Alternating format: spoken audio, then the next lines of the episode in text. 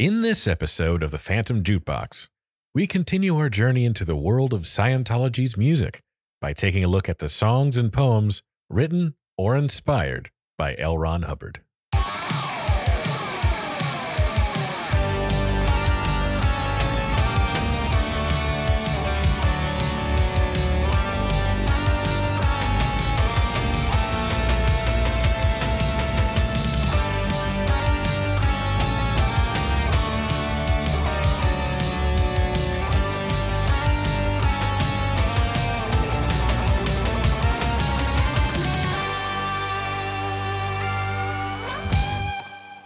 And we're live. Hello, everyone. Welcome to the Phantom Jukebox. I'm Ty Lindsay. And I'm Joseph Shannon, and we're two musicians that dive into the world of music, their myths, conspiracies, and bizarre music history. You can find uh, this episode and other episodes like it on Spotify, Apple Podcast, Podbean, Good Pods, uh, Samsung Free, any of your major streaming platforms. We should be there. And if they have a rating feature, uh, five stars would help us out so much on our end to like you know to climb up in algorithms and things like that and also to tell us what you think about the show so maybe not it has to be five stars but i'm gonna be honest those do help the most You can be honest, but can be, be helpful, you know? Be honest, but be helpful. five stars are good critiques we'll take either one You can also find us on Instagram at Tik and TikTok at Phantom Jukebox Podcast and with Phantom Jukebox on Facebook and X. oh that's such a it's horrible but yes Come talk to us. the the platform formerly known as tiktok Well, formerly known as Twitter. twitter thank you i don't know I don't- Twitter, now X. x New rebranding. We're- new year, new me. it's not even it's not even Same old cancelable tweets. Uh, just a quick announcement at the top of the show. Uh, at on uh, December eighth at eight p.m., uh, the Gray's Tap Room podcast. Our good friends uh, Mike and Tab are going to be hosting a podcast charity event for an animal shelter. Uh, they're going to be doing a twenty-four hour live stream, Wow. which we are going to be making a guest appearance Yes. on. I believe on the second day, but we've got they've got a whole like basically every hour is just That's different Man. people they know and they're just going to like power through it so we're gonna we're gonna be there to like it's no sleeping. cheer that 24 hours man straight they've done one before uh, but this one um, they're raising money for uh, animal shelters so it's a pretty pretty good pause uh, good good pause good pause it's a good cause Good cause for a good pause. it's the kentucky humane society because they are Oh, nice. our our friends from kentucky and they have dogs too I am more than happy to uh, be a part of that for a, you know, a segment of this 24 hour long live. just I I don't know about doing a 24 hour live myself. Oh no, I don't know. I don't maybe for a charity event sometime in the future, but uh, I don't know. Maybe we should show up with like pillows and stuff and look like we just woke up from a nap. Like, oh hey guys, up. Every hour on the hour. Just, yeah, just uh, you know, just uh, sleeping to get up the energy for this hour. We got That's to. that's how we start, and it just never looks better. You know, it never. It's all just that Right. same level of just waking up. December eighth at eight p.m. Uh, be there for the uh, Kentucky Humane Society live twenty four hour live stream for the charities. Good cause for a good pause. Yeah, you know what they that can should take be that. their that should be their catchphrase. Honestly. I think so. You're welcome, Kentucky. Anyway, so onward to part two. Mm. So pretty excited to get into this one because this uh this is one of those two parters that uh, we kind of thought it might be. Uh, Dakota and I, we weren't sure Mm. because we started like I, I started the research on this one and then it kind of took a different turn and we thought for part two of this the first part was like how you know the history behind the music and this part would be about the music itself Yes. so i have listened to seriously A disturbing amount. a disturbing amount I, literally four to, four albums out of like the five that i know are mainly associated with scientology that we're going to go over today there's one I listened to a little bit, and you're going to find out why. Actually, technically, almost there's six albums associated with Scientology, but one of them we're going to talk about on our Patreon because it doesn't quite fit this because Ah, I see. it, kind of happened before our main timeline of the our last episode because that one happened in like the mid to late 80s.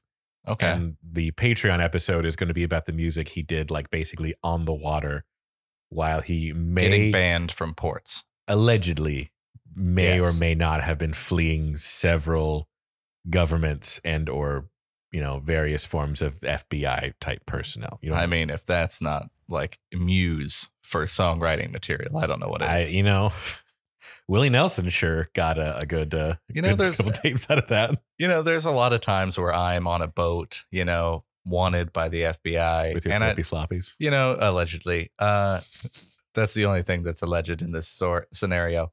Um, You know, where- it's just it's just the Federal Bros Incorporation.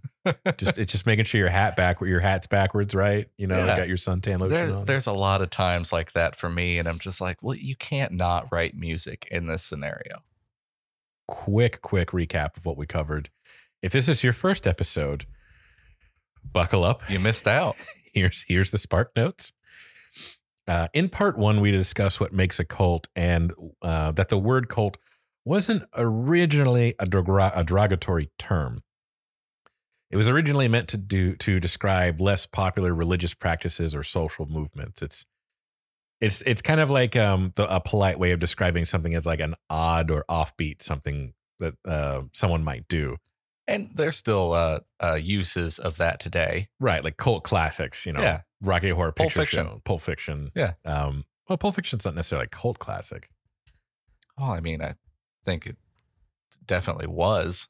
And It, it was, yeah, it was. But I think now it's just a classic, but fair point. Yeah, I think in the beginning, yeah, it wasn't as popular as it is now. But uh, so it was something like that. It was just kind of like an offbeat religious movement or something like that, and then it became to what we consider cults now. Mm. You know, we talked about Father Yod again uh, for one of our previous epi- um in in part one and one of our previous episodes.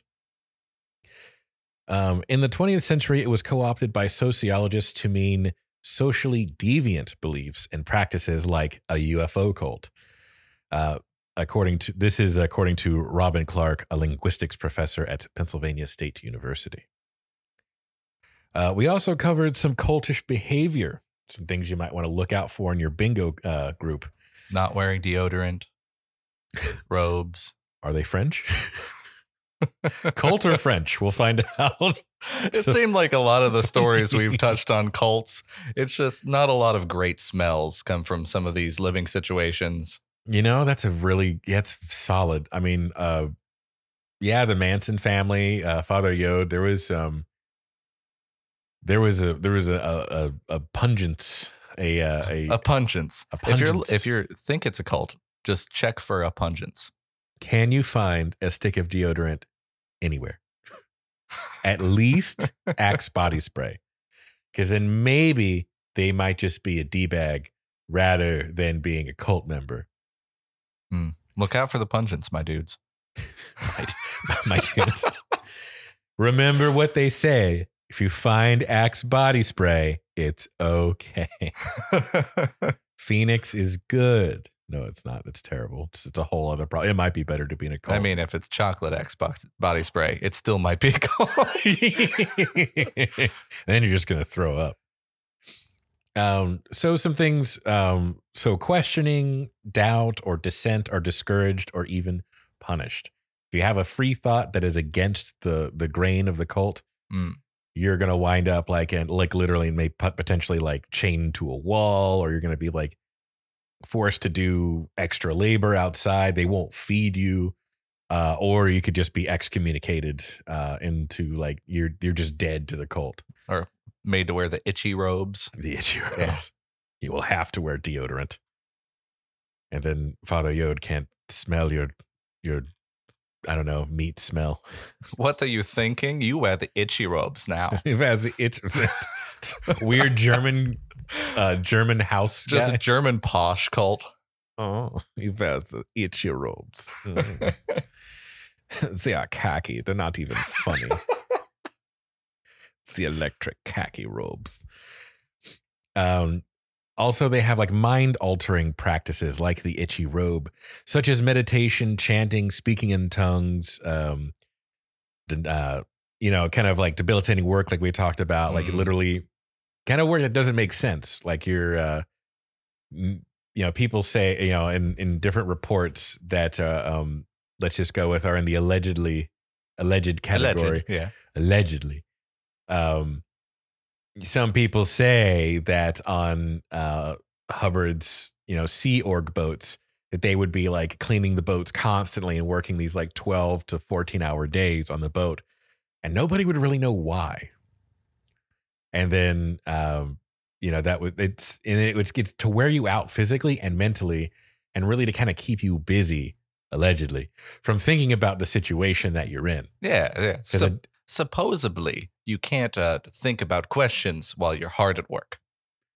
it's it is difficult. It's more like if you're also if you're also subconsciously running from the fact that you know something's a little off, Mm. and you just kind of get lost in the zen of like you know cleaning a boat. so Yeah. it sucks, but at least it's not facing reality.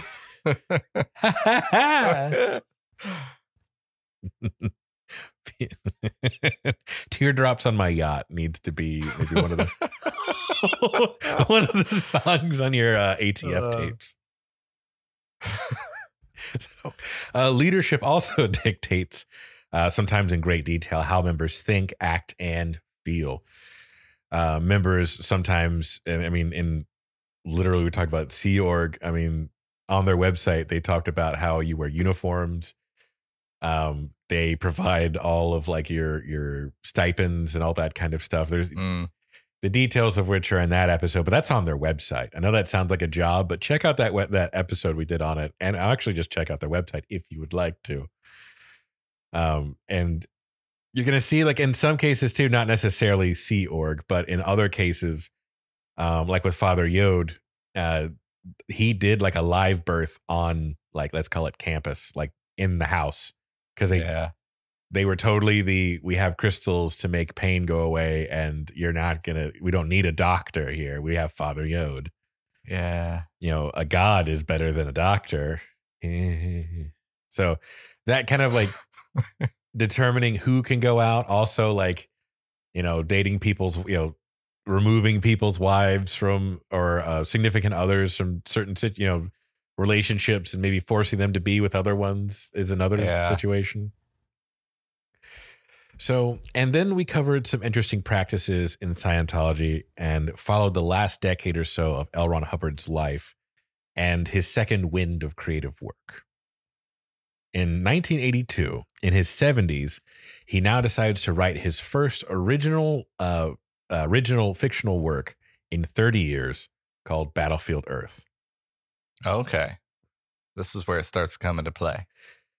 Yes. So this is kind of like why we're gonna we're gonna take it off from here. So like uh in in the previous episode, we kind of started in like the 80s, like when Sea Org became a land-based operation, as Mm. opposed, you know, they may or may not have found that Florida was just crazy enough for them. So Yeah.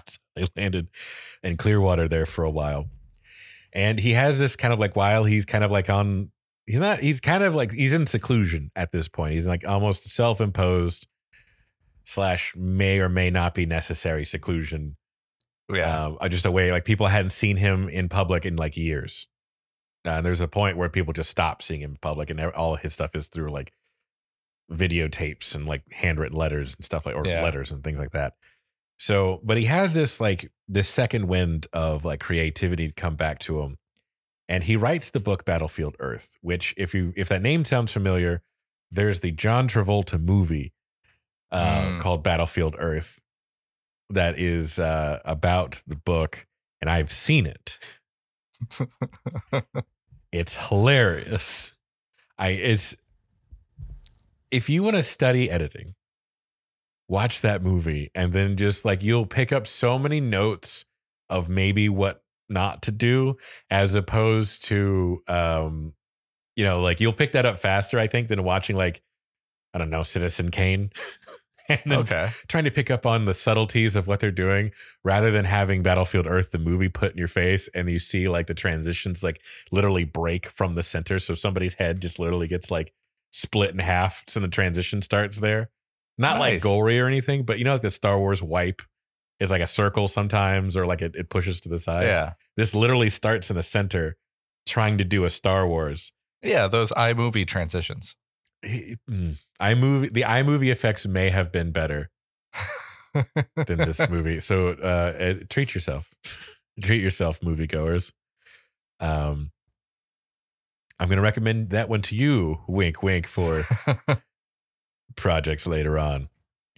So he was. So this is 1982, and this is in the Hmm. era of I- of like not high sci-fi, but sci-fi in the mainstream being huge. Like we got Star Wars, we got Star Trek, we got Encounters of the Third, Close Encounters of the Third Te- uh, Kind, uh, E.T. All these big Star uh, um, space science sci-fi. You know, because Star Wars is Yeah. science fantasy, not fiction, but um, all these like big sci-fi properties coming in, you know, coming to prominence, and then the thought is L. Ron Hubbard, you know, was like, I want to get in on this. So he writes Battlefield Earth. And he wrote an album to go with Battlefield Earth. Hmm. Uh, he didn't call it Battlefield Earth in the beginning. It later would be called Battlefield Earth, but he originally called it Space Jazz. Hell yeah. So if you've heard that before, that is the so it was released December 23rd, 1982, just in time for Christmas. I don't know if that was I don't know if that was fact, you know, why he did it. But anyway, a 1983 press release put out by Author Services Inc. stated the only original soundtrack ever produced for a book beca- before it becomes a movie. It's kind of like a companion for like the book. At, it's kind of to kind of make it more of a cinematic experience, which is a cool idea. I don't know if it's the first one, but uh maybe maybe it is, maybe it's not. I don't. I don't. I think there were Batman comics on record that you could like listen to, or I don't think it's. I don't know. I don't, they claim it's like the first one of these, Yeah. but maybe it's the specific that it's uh soundtrack ever produced for a book before it comes a movie. So maybe Okay. Yeah. maybe that they're trying to get real specific to be the first at that specific thing. Yeah. Um, our Author Services is a is a Church of Spiritual Technology subsidiary. So it's a it's a science. It's Scientology basically owns it. Oh, okay. So their own publishing service put out that statement. So it's not like a it's not like um Times magazine or like the the New York Times or Tampa Bay Times put out an article saying like, "Hey, this is the first soundtrack ever produced for blah, blah, blah." This was somebody something that Scientology owns talking about something else that Scientology owns. so Scientology owns the nine out of 10 dentists that recommend the toothpaste that they also own. Right, and the 10th dentist is dead to them because they questioned things. Yeah. The 10th set dentist is in the itchy road. That's where the itchy The itchy robe. It's just nine German doctors staring at one man in the itchy robe.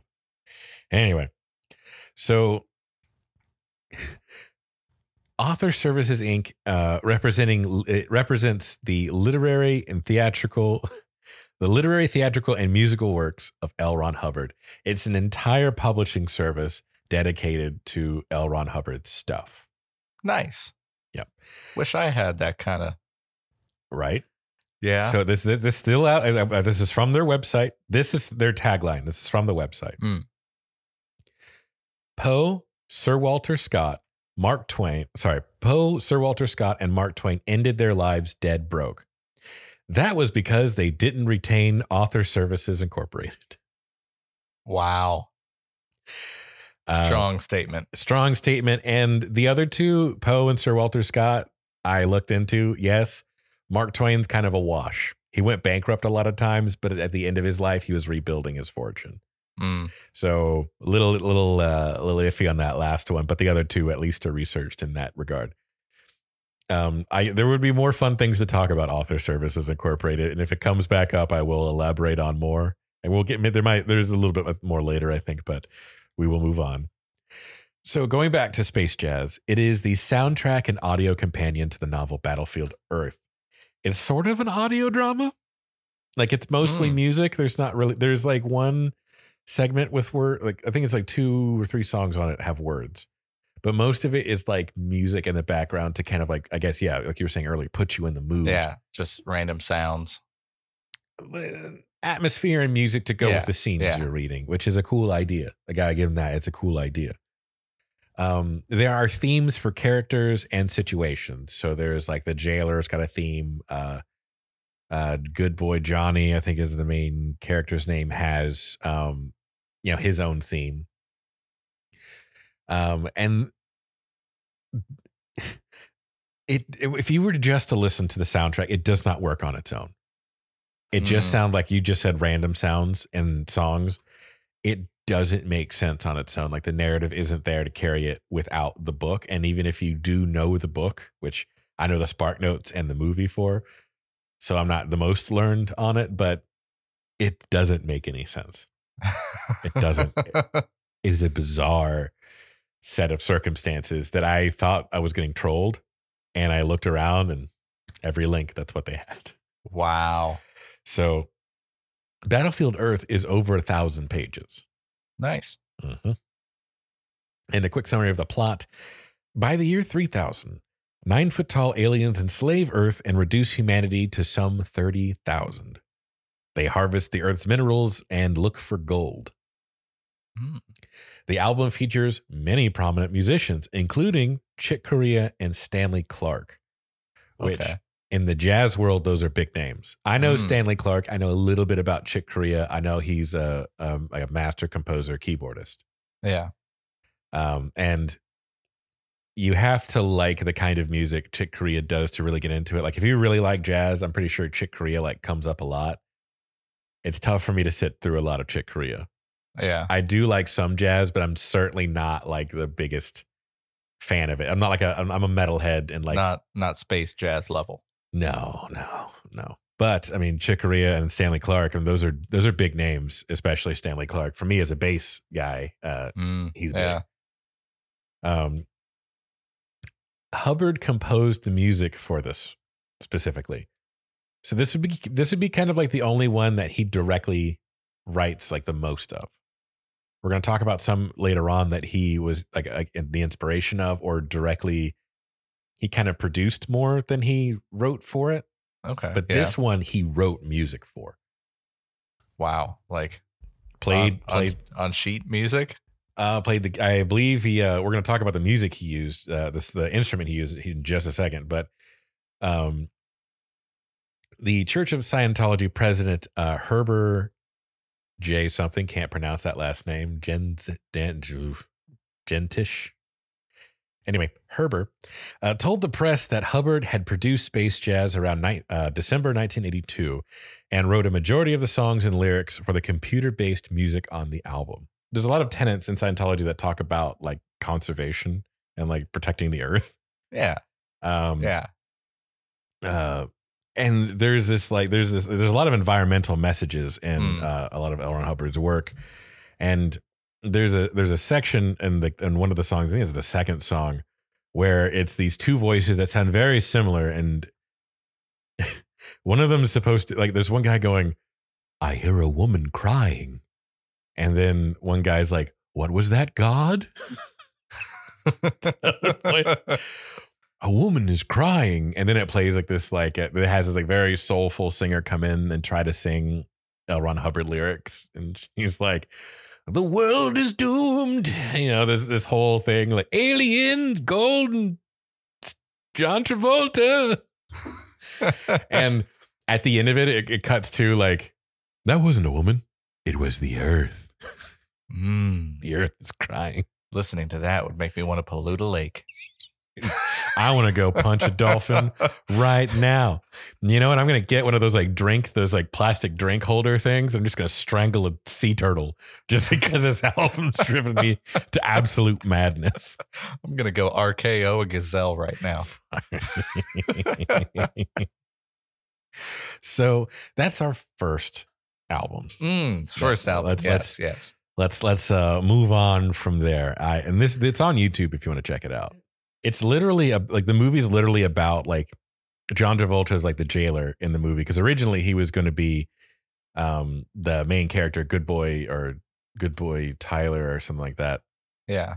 But he ate like the, the movie sadly took too long to get made out of the 80s because the idea was to chase that sci-fi uh, momentum and then you know release the next big property so there'd be Star Wars, Star Trek, Battlefield Earth Mm. was the idea.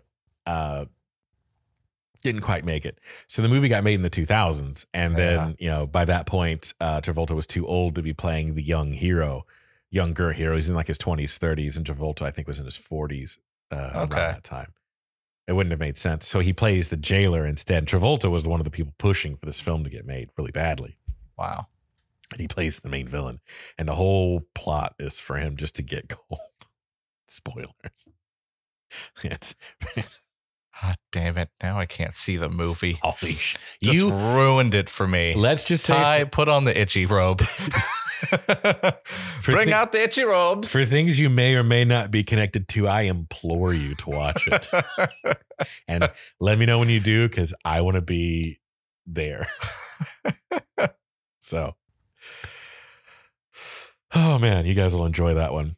Um, so now we're gonna go on to album number two called Mission Earth. A lot of Earth stuff. A lot of Earth stuff. So Mission Earth was released uh either this is the album now. It was either released in 1985, 1986, or some say 1989. Okay. There's conflicting dates. Um, I like, some people think that maybe it was released later and they changed it so that maybe he they could say that he had more to do with it. I think he had stuff to do with it because Edgar Winter kind of gets into how the album came to be because uh, L. Ron Hubbard didn't really perform. He didn't perform on this one because he was, you know, he's older at this point. I believe he dies in 1986. Oh, okay. Um, so it was written by Hubbard, but performed with strict instructions by Edgar Winter. And uh, Edgar Winter, um, if you know, you, you know him from a song called Frankenstein. I believe another song's called Flow Ride. It's the one that's Flow Ride. Dan. Oh, yeah, yeah, yeah. um he uh Frankenstein's an instrumental. I think it's the da da da da da da da da da da da da. It's Okay. a, it's a it's a pretty he his he's a he was born I forget exactly what it's called, but he, he was born albino. Yeah. Uh so he has like no pigment and um he he he, he was a tall kind of skinny guy and well he is he's still alive, but he was uh he would play like a keyboard like around like the kind of like an early iteration of the keytar but it would be a keyboard Oh. that he would wear like he'd put straps on it and wear it and you know stand up and play it and let me remind you that this thing had to weigh like 20 30 pounds Oh. like it wasn't like a uh it wasn't a keytar that weighs ounces you know this thing weighed a couple like like 10 20 30 pounds because Yeah. it's a full-on keyboard Wow. they didn't make light keyboards in the day Yeah. So Hubbard left Edgar these super detailed instructions via audio tape. Uh, they never directly communicated. So they never sat in a room or called on the phone. And he's like, I'm thinking I want this for track two. And by the way, that's not a far off impression of L. Ron Hubbard. Yeah. Uh, there's, there's just find a documentary of him talking. It's painful, allegedly. Supposedly. supposedly. He talks like that. Anyway, um, he would leave these detailed tapes to Edgar uh, for Edgar to follow, uh, and they would send voicemails back and forth. But uh, which this basic this involved like mailing tapes. Like it's not like uh, how voicemail works right now, or at least they didn't use that.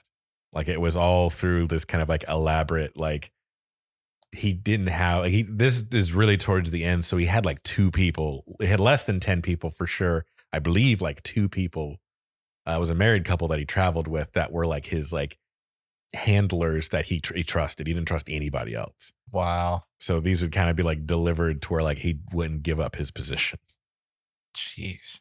yeah um In the book about Hubbard's musical contributions, they have annotations of these messages to Winter. and this, uh, I found some of these uh, from a uh, Todd in the Shadows, I think it's called. Oh, Really, really good uh, YouTube channel. So that he had some of these broke down in a really nice way. But there's a book talking. There's books dedicated to like his musical efforts that you can buy at like author, that they're obviously published by like Author Services and various other yeah. Scientology publishing firms. Um, so this is an, this is one of the, those notes. Now you'll note that this melody has a very dirty bass horn, and this is a fairly dirty bass horn. Now you don't get a melodious bass horn; you want a dirty bass horn. So take a, a bass horn and don't clean it. Make it dirty. I would, all the mouth noises, more mouth noises than uh, Heath Ledger's Joker. so uh, Very much, yeah. I It's really close to that. give you um, not a, I don't need a bass horn, but um, You want to get a bass horn. You don't want it to be a clean one. Why? We'll make it um dirty. God, please stop. Got really uncomfortable. so, um, so this is another concept album to go alo- along with another one of Hubbard's works, Mission Earth, which followed Battlefield Earth. Battlefield Earth is just the one book, which is a thousand pages. Mission Earth is a a novel that is broken into ten volumes. Wow. So uh, they were released over the course of two years. Every couple months, you'd get the next, you know, next volume would come out. Um, they range from anywhere from like 329 to 559 pages each. Wow. That is It's yeah, it's like it's an insane, it's thousands and thousands of pages. Edgar Winter, who is uh, who ambitiously described it as uh, both a return. He just describing the the album. Uh, describes it as uh, ambitiously as a both a return to rock and roll's primal roots, and yet highly experimental. Certainly, that last one. love that experimental. Uh, it, it's kind of like a caveat for like if you don't like it, it's because we were trying something else. You know, there's a lot of like experimental, then it's like it's just you know, maybe we should wait till the experiment's over and you have results and then release those. a, a proper scientific study, if you will. yeah, you know, maybe just keep the uh, experiments to yourself. Instead of we don't need all the lab notes. We just need the part that works. Keep those in the corner with the dirty robes, the dirty robes and the interns. So uh, here's the plot because this is a concept album that's based on Battlefield. Of Earth. course it is. Right. The plot. A group of aliens want to turn Earth into a kind of gas station, so they send Earth's so they send the story's hero to Earth to keep the humans from destroying the planet. His mission is being secretly derailed from within. Confused? Yes.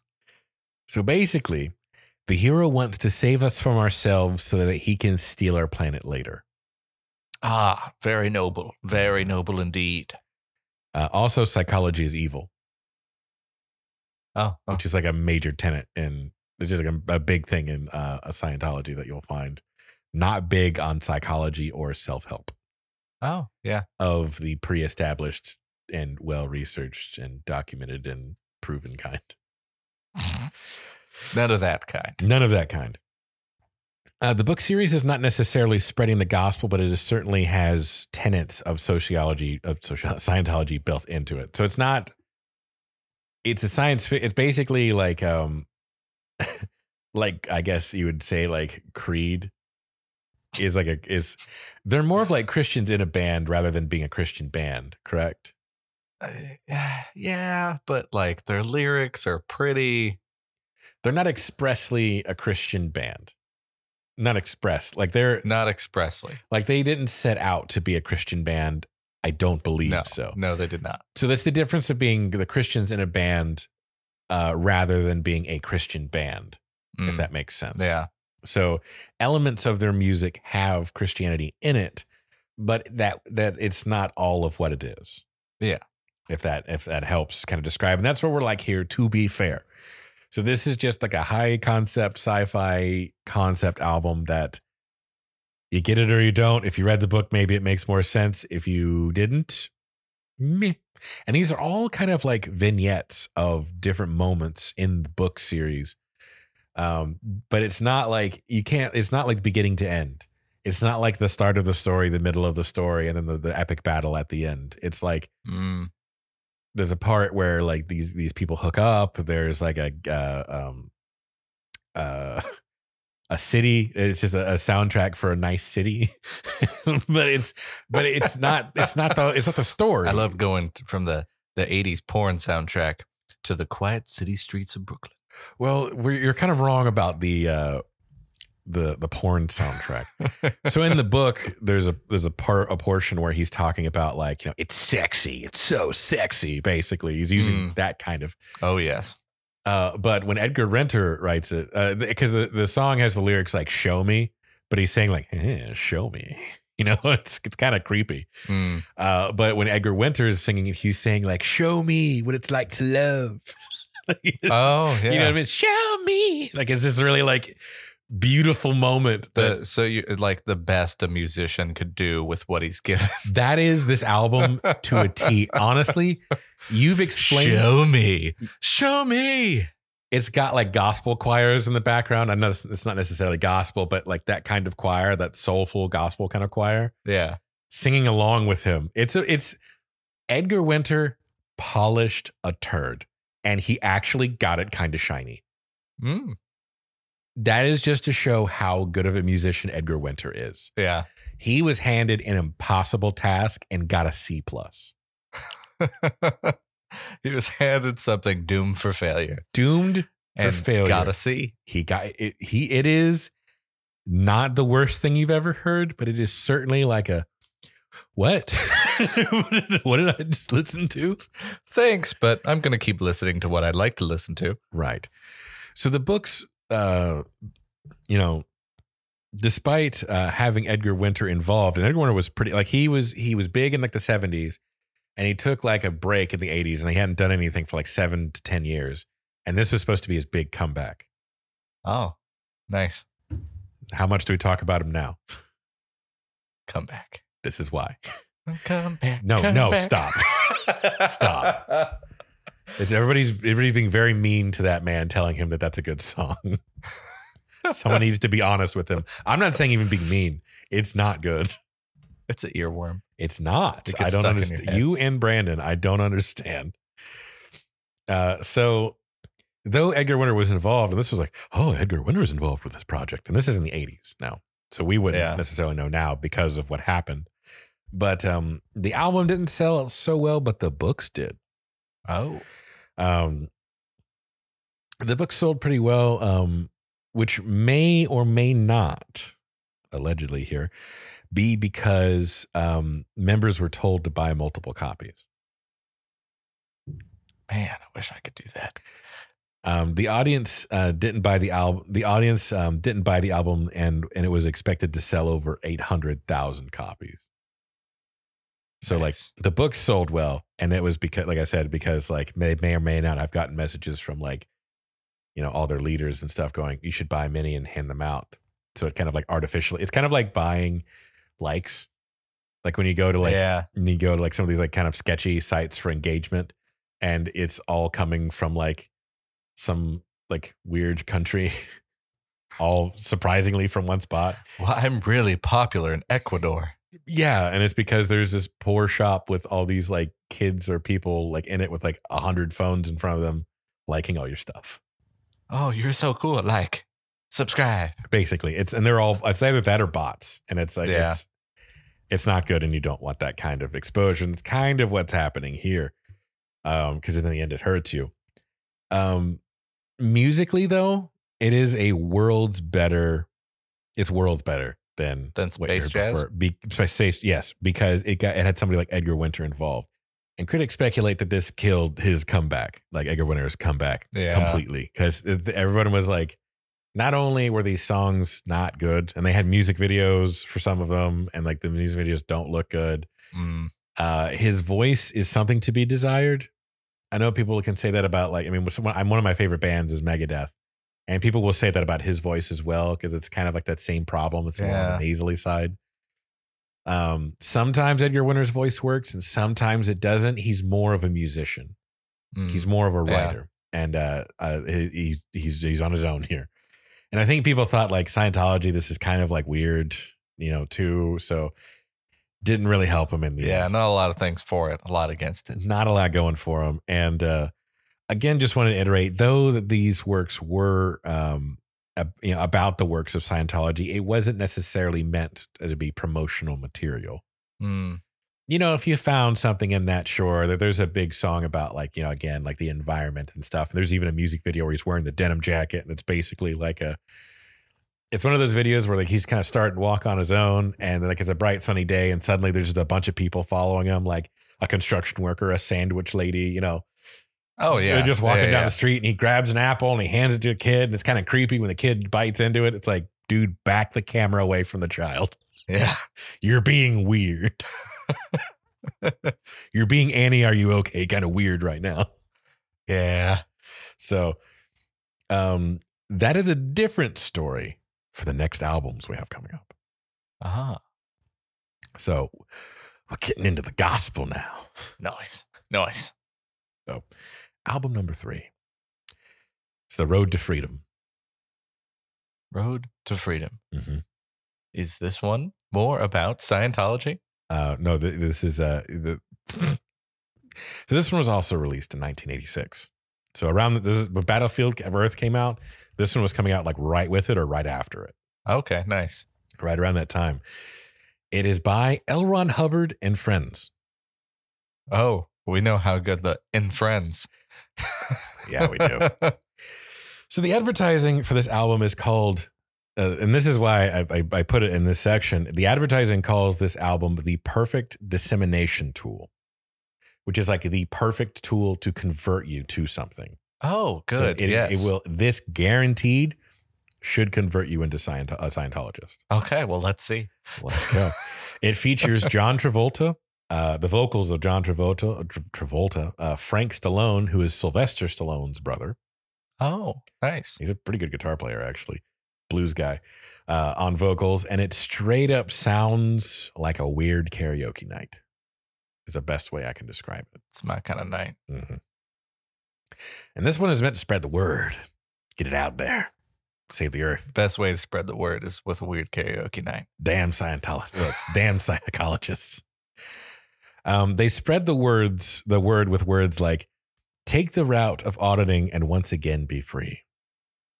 Auditing? Auditing is a uh, I funny, funny that you ask. I got the definition right here, my friend. Uh, what do we have in the background that I can use? Here we go. Auditing is a sequence of actions whereby the auditor takes an individual through times in their current or past lives with the purpose of ridding the individual of negative influences from past events or behaviors. I love that. That is a uh, a jazz read. I A guess. A little little uh, uh, snippet and taste of uh, what it'd be like if you hop on over to B sides. Oh yeah, that's B sides gets. I know I wasn't speaking very highly of jazz before. I like some of it. I like jazz, yeah, uh, B sides is very jazzy. So uh, especially that uh, slow noir jazz. uh, get a nice brandy and uh, open the window, the blinds just a little bit to get that like lighting in on your eyes, and let's let's ponder stuff. Uh, Slate.com uh, described the road to freedom as the road to freedom still feels like it was recorded in another language and then intermittently translated into English. so someone put on uh so someone put it in another language uploaded it to youtube and then they used closed captions auto translate to english Yes, that is yes. Uh, and these are songs like talking about how good Scientology is and what it's like to join and like how you can be free of certain things. Um, this is the only album that Hubbard actually sings on. oh nice The song is called uh, L'Envoi or on L'en, I think it's L'Envoi and it's it's called L'Envoi. Thank you for listening. Um, l'envoi is one or more detached verses at the end of a literary composition serving uh, to convey the moral of the story. That makes sense. It's kind of like a Okay. end note kind of thing. For reference, it kind of sounds like Dan Stevens' voice from the uh, Beauty and the Beast live action because they enhan- they changed his voice to make it lower. Yeah. Has that quality to it. It really it sounds like they took a, a interview uh, and took all of the took the lyrics from the interview and just clipped it together and used auto tune to make it sound like he's singing. Oh, the the lyric, the, the rhyme schemes are all that. It's like uh, that's have for you and find untrue. Like it's Is- all Is this the first AI? AI of L. Ron Hubbard. I think I think you would show like you'd you'd show this like be kind of like you know showing your dog what it did. You're like, AI, did you make this? Did you make this AI? and AI is like, I had nothing to do with that. yeah. Not me. Not me. No. No. Stop. I would never. I don't hate humanity that much. Even for me, that's low. Low. Hal Hal uh three uh, was it uh the Hal five thousand whatever it's like even I have a line Yeah. so oh man so yeah that is a that is L Ron God. Hubbard's voice like yeah, sure it is. saying at the end and he just kind of closing his thank you for listening and he should because it was it was a, it was a chore to get through I didn't this is like the first one I couldn't quite make it all the way through Oh. so, but I heard about this one and I had to listen to that song um yeah no yeah uh, it's it's it's there and it's he's also talking about how like he's he's uh spitting the facts but nobody believes him and he's like you're a fool basically if you don't believe me is kind of what he's getting at in in this recording in kind of like a kind of way yeah. I, I've heard the same uh, kind of spouts from, you know, just random people passing me at a Circle K. It's kind of. things they would argue i love when he got out of the, re- the recording booth over that and he's like i think i killed that Yeah. someone drop a beat Can you count me in? that stupid Jewel song. Anyway, so that was that was that one kind of briefly. Like that was that part of that album was like the main highlight. The rest of it's kind of like hmm. gonna get into album number four. The joy of creating. Mm. We've been on a journey so far, Oh, yeah. an, an audio journey. And thank you for being with us so far. if you like what you've heard so far, we've got some more, so don't don't turn away just yet. Leave us five stars or what do you think so far? Spent a lot of time on these. Five stars or what you think so far? Five stars or uh, I don't know, a attaboy or sympathy for uh, Dakota and I for doing our best to get through. The, one of the reasons that it took so long to put these episodes together is we had to we had to listen to this stuff. There's a lot of torture you had to go through. there's there's a lot of torture and then knowing you're going to be torturing yourself so then going back to it willingly it's Similarly to uh, Jim Carrey preparing for the role of the Grinch, you may have had to undergo some CIA torture training. torture training yeah that, that video helped me get through some things i don't smoke though which is another was a big part of how he survived Yeah. um so anyway uh just again thank you for listening so far we're going to talk about the joy of creating just from what you've to understand you're kind of like a you can almost teach a class on Okay, L. Ron yeah. Hubbard at least the later years latter years of his life what do you think the joy of creating is about Mm. it's, pretty, it's a big question The joy of creating. Mhm. Uh, um, definitely uh, some uh, alleged tax fraud. Uh, some Definite- Um, definitely some alleged tax joy of creating has to be about uh, uh, the simplicities in life and how it is such a joy to to create this fellowship that we share in wanting to save the planet. You're actually not horribly wrong from the general part, but there is a part you're missing about. Oh, I forgot the itchy robes. Mm, yes, there's the itchy robes, but you're forgetting about the uh, you know, the forcing yourself to be happy when you know you're not. Oh, You know, like every good psychologist says, you know, when you're fake it till you make it. when you're down, fake it till you make it, especially when you know there's something wrong and you need the help. I'm just gonna say right now, that was a joke. if you if you I highly recommend talking to a a certified professional if you if you need that kind of guidance. yes. Wholeheartedly support Yes. you. Um this album might not though. Might not support said notions. It was released in 2001. And it is based on the poems and other written works by Hubbard and performed by a host of musicians. Okay. That's why it's kind of okay. I mean, in you know, uh, time wise, it's at the end, but it's also like he had the kind of the least to do with this one. He's the the muse of their inspiration, yes. uh, and it's kind of a celebration of Hubbard's ideals or songs inspired by him. You know, and, and of course his other works. It features Isaac Hayes. If you're not, he's a, a huge uh, soul singer, R and B singer. Uh, we a lot of us might know him as Chef from South Park Oh. Actually left South Park due to their Scientology episode. Oh yeah. Uh, Chick Corea comes back. Edgar Winter's back. Uh, to name a few, um, six of the 15 songs are the same poem. Oh. Mm-hmm. Oh. How's that for high concept? Six of the 15 songs are Hubbard's poem, The Joy of Creating, which is the title of the album. Okay. Six different six different people perform the same poem six different ways. I actually kind of like that. Could be cool, right? It could be really cool. Could be cool if you did like a Poe poem or like a I don't know. Fit, I don't know. I don't know a lot of There's a guy on YouTube that I think he's like Guitar Samurai. I can't remember the the name of the YouTube channel, but he had a bunch of other guitarists on YouTube make a a metal song that have aren't in metal at all to see like what their uh, expertise from different genres would be. I think it's the samurai guitarist. I think he's Yes, he's very yes. he's very good. Not not that level of of talent. No, the talent is there. Again, these are like world class musicians, right? Maybe except for one of them.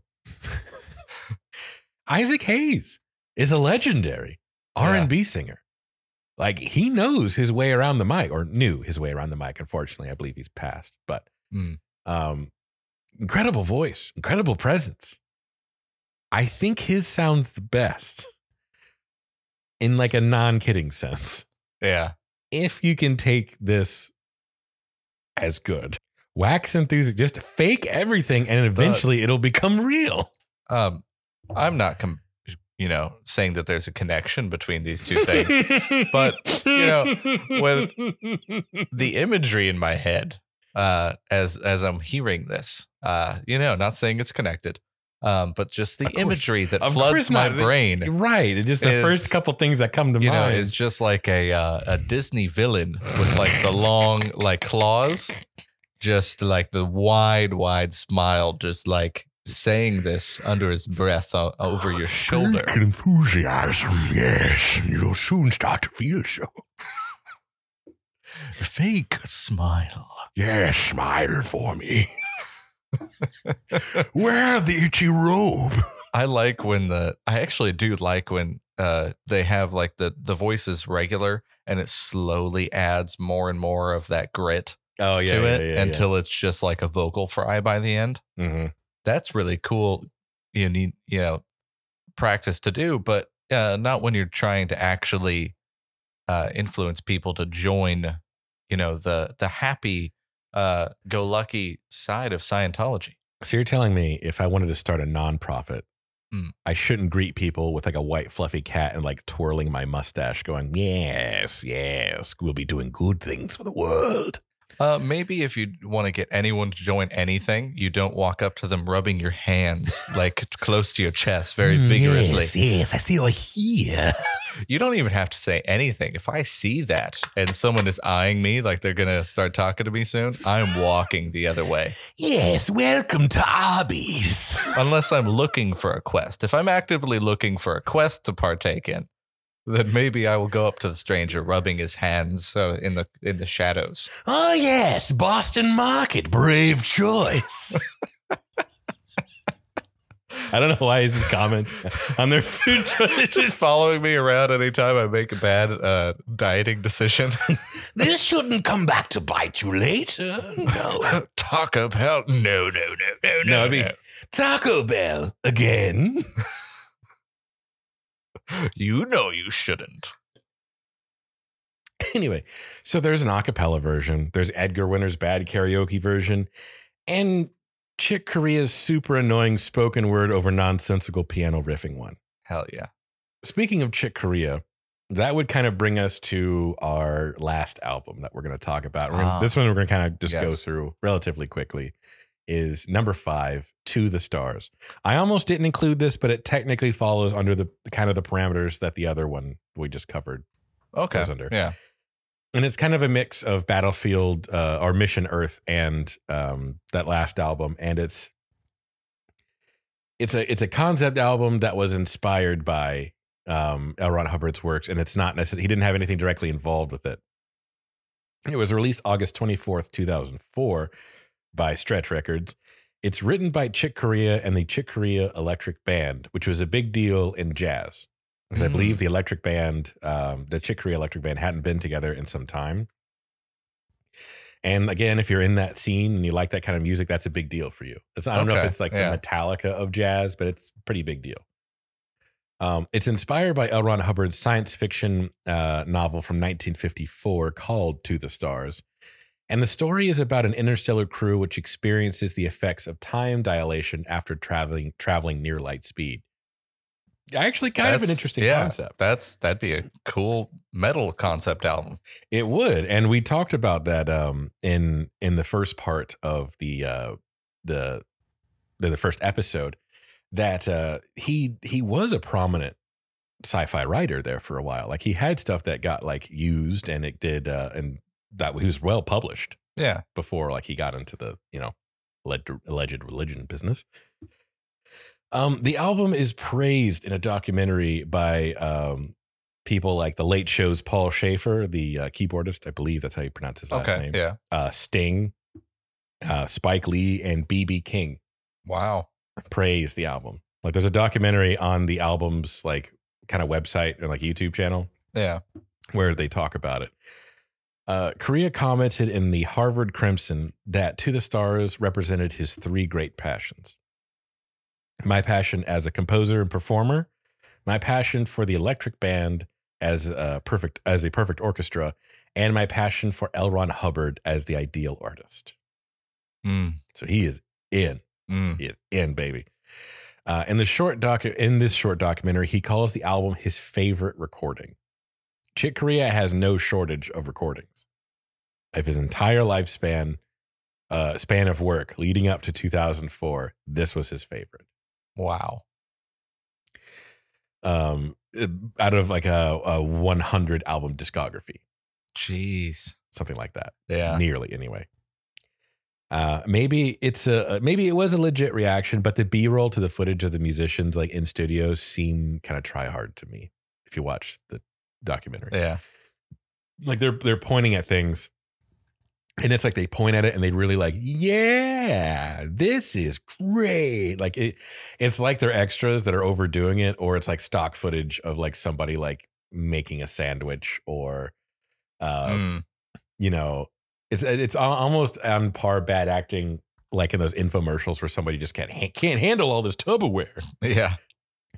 You know, it's the black and white portion of every uh, uh, every infomercial, Yeah. and it's and it's uh you know it's an it's an instrumental, so it's it's there it's basically music that would be in the scenes. I guess it's the concept from before, so it's kind of a mix of the Mm. three albums. It's a, it's like Battlefield Earth's concept, but actually done by people that know how to make music and their instruments. Because if you, I listen to like samples of it. We're not going to get into it here, but yeah. If you listen to samples of it, it's pretty good. Like even I found it pretty interesting Mm. as a musician. It might be Yeah. something I might study more than just like recreationally listen uh, listen to listen to. Um, but there's some there's some top notch musicians in there. I recognize the bass player. I can't pronounce his last name, Mm, uh, but I've seen him in other stuff, and he's like a big session guy. yeah. So to learn that he was part of that was pretty interesting. So that will bring us to our conclusion. We have one more album we're going to talk about on our Patreon. Like I said, Okay. it, doesn't Yeah. really pertain to this kind of stuff, but you know, any thoughts or of, of this journey we've been on so far? You know, any concept could be a concept album Right. if written by musicians, good musicians. I mean, it doesn't matter the concept. If Gojira made a concept album, it doesn't matter the concept. It'd probably be really good. It'd probably get. Really, I'd actually listen to them like talk about like, I don't know, they're ordering food. Yeah. somehow it'd be good. And maybe one of the tracks is one of their orders is wrong because one of them's a super picky eater. Yeah. I mean, it could be anything and it'd be pretty good. But uh you could ha- you could have a really good concept and not great musicians doing the writing Mm-hmm. and you don't you don't have a great ending. you don't have a great output. Yeah, and and what will like I think what was the case, especially in like Battlefield, uh, sorry, Mission Earth, was that Edgar Winter knows how to make music, and I'm pretty sure if he wasn't like tethered to these Yeah. odd instructional voice tapes that he got, if he was told, "Hey, make a concept album about Mission Earth," uh, I think he probably could have come up with something. Oh yeah. Very 100%. passable. Yeah. And I think it'd be one of those things like to the stars. Like if you don't really know it's about Scientology, it's just a good jazz album. Mm, yeah. Um, and then with like Battlefield Earth, it's a little more on the nose, but I think it could have been kind of the same thing because uh, Edgar Winter in a different genre is the same kind of level as Chick Corea. Like they're both prolific musicians. Yeah. I think uh, Chick Corea passed away, unfortunately. So, you know, one of them was. But uh, you're right. I mean, just you, you hand somebody the concept, but you have to be big enough to let the other person do it. Yeah. I- and I mean, it's it's one of those that's like it wasn't any of the musicians' ideas to put the come on, horse, dance. that wasn't any of their ideas. There's there's a bunch of people standing in the room. Uh, he's like, I, I want a horse to do the cha cha. And everyone in the studio is like, that's great. That's a great idea. Let's do that. Yeah. That's great, Mr. That's great, Mr. Hubbard. cool, but what about the music? They'll understand if they get the book. They won't, but they won't though, because the book doesn't make a lot of. well, you just didn't read the book at the at the correct BPM. You have to read at a certain pace so it matches up correctly. It's Maybe I have to get cleansed or whatever, then read the book. My Yeah. my past evils are getting in the way of me understanding. I'm sure. Yeah. once you do that, the it completely it makes so much sense. it's really like, kind of uh, obvious, really. I mean, if they took that out, it just wouldn't be complete. Hey, hey, let's see you later. I'm tempted. I'm not. I don't know if I'm. I love that. I knew I you love would. that. Dude, I'm serious. I have been sitting on this for so long. I'm so excited that you finally got to listen to it. Oh man. Uh, anyway, that's um. Yeah, I mean, I, I are you converted yet? I Uh, I mean, yes, uh, that's going to be how I get out of conversations from now on, and then just back away slowly, leave them confused. snapping on your way out. Oh yeah, Oh man. So that is um that is what we have for you and we appreciate you going on this journey and um I guess like the the moral of the story is if you own your own publishing company, you can make anything. you can make whatever the hell you, you can want. make whatever the hell you want, baby. you want you want this you want to put the same poem six times on an album? Hell yeah, brother. We got you. Tell us what you what poem you would put uh, six times on You're one right, album. though. That could be a cool idea. Like what if- what poem would you put six times by six different artists on the same album? Let us know on Twitter at Phantom Jukebox underscore at Facebook at Phantom Jukebox, Yeah. Instagram and TikTok at Phantom Jukebox Podcast. I say uh, a Dr. Seuss poem. like a Dr. Seuss poem, like pick a book or pick No. a, a section. All of the Raven, Oh, the entirety of the how Raven. long do you want this song to be? I mean, get cracking. As- Get I to mean, work, I guess. you know, it'll be different lengths for different artists. Eminem, if he's going fast, it'll be like a sh- little short. Right. If we have done it about about 15 seconds, uh, Dragon Force probably know. make it about 10 minutes. Matt Heafy by himself and an acoustic guitar. It might take a little longer. it might take a little longer. Don't like green eggs and ham. Ham.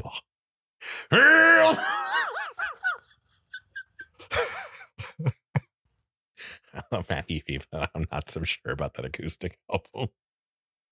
I I'd probably do Volbeat on there definitely. Oh my God, Volbeat! What song would they? The, the Raven? Yeah. they would actually probably do a really good job. They'd probably do an amazing For the job. record, I think Matt Heafy would do a good job too, and he has some good acoustic stuff. So I'm not disparaging him. There is one album that I'm not so sure. about. to be fair, my favorite bands have albums I'm not so sure about. I have albums I'm not so sure.